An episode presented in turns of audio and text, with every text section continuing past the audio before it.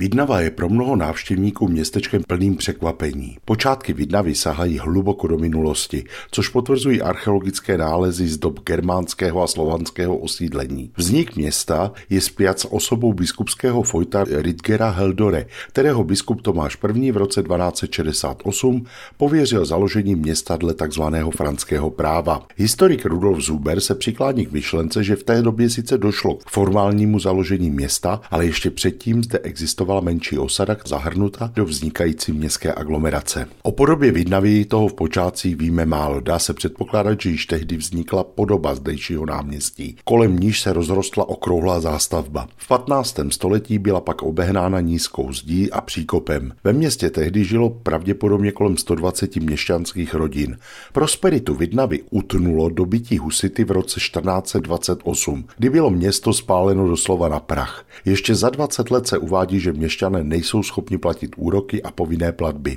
Ke konci 15. století se však Vidnava přece jen zpamatovala.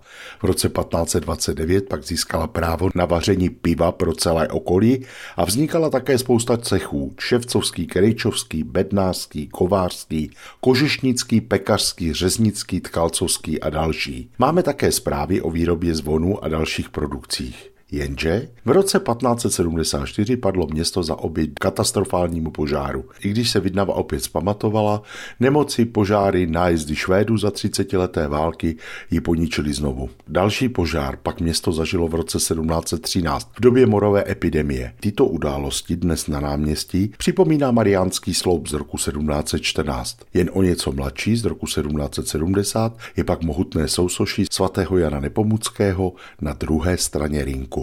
V roce 1741 se pak odehrály v okolí boje o Slesko a město se ocitlo na nové hranici mezi Rakouskem a Pruskem. Tím zdejší řemeslníci ztratili část odbytu svého zboží. Chvíli zde sídlila zemská vláda, pak i celní komisariát, ale vše postupně přesídlilo jinam. Možná i proto byla Bydnava ještě na počátku 19. století obehnána zdmi se dvěma branami. Ta jižní směřovala do Malé Kraše a severní do dnešní obce Lonka v Polsku.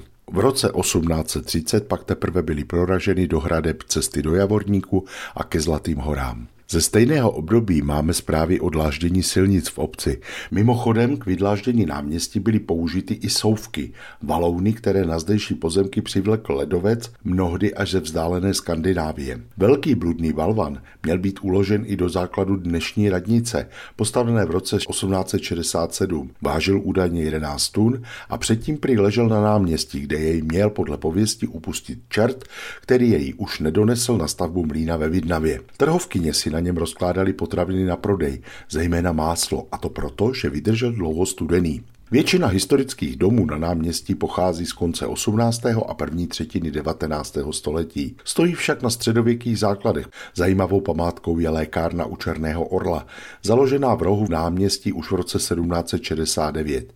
Díky zachovalému secesnímu interiéru je dnes chráněnou památkou. Po válce byla většina původních obyvatel Vidnavy vysídlena a bohužel tím utrpěla i podoba města. Zejména demolice části domu na náměstí pozměnili jeho podobu. Je však zase nutné říci, že zdejší dostavba nedopadla zdaleka tak zle, jako v některých jiných městech. Když byl v Vidnavě v roce 2006 navrácen městský statut, došlo i na opravu a revitalizaci náměstí. A to dnes patří k ozdobám nejen města, ale celého Jesenicka. Pohlednici z kraje mezi Praděnem a Hanou, tentokrát z Vidnavského náměstí vám po vlnách Českého rozhlasu Olomouc poslal Mirek Kobza.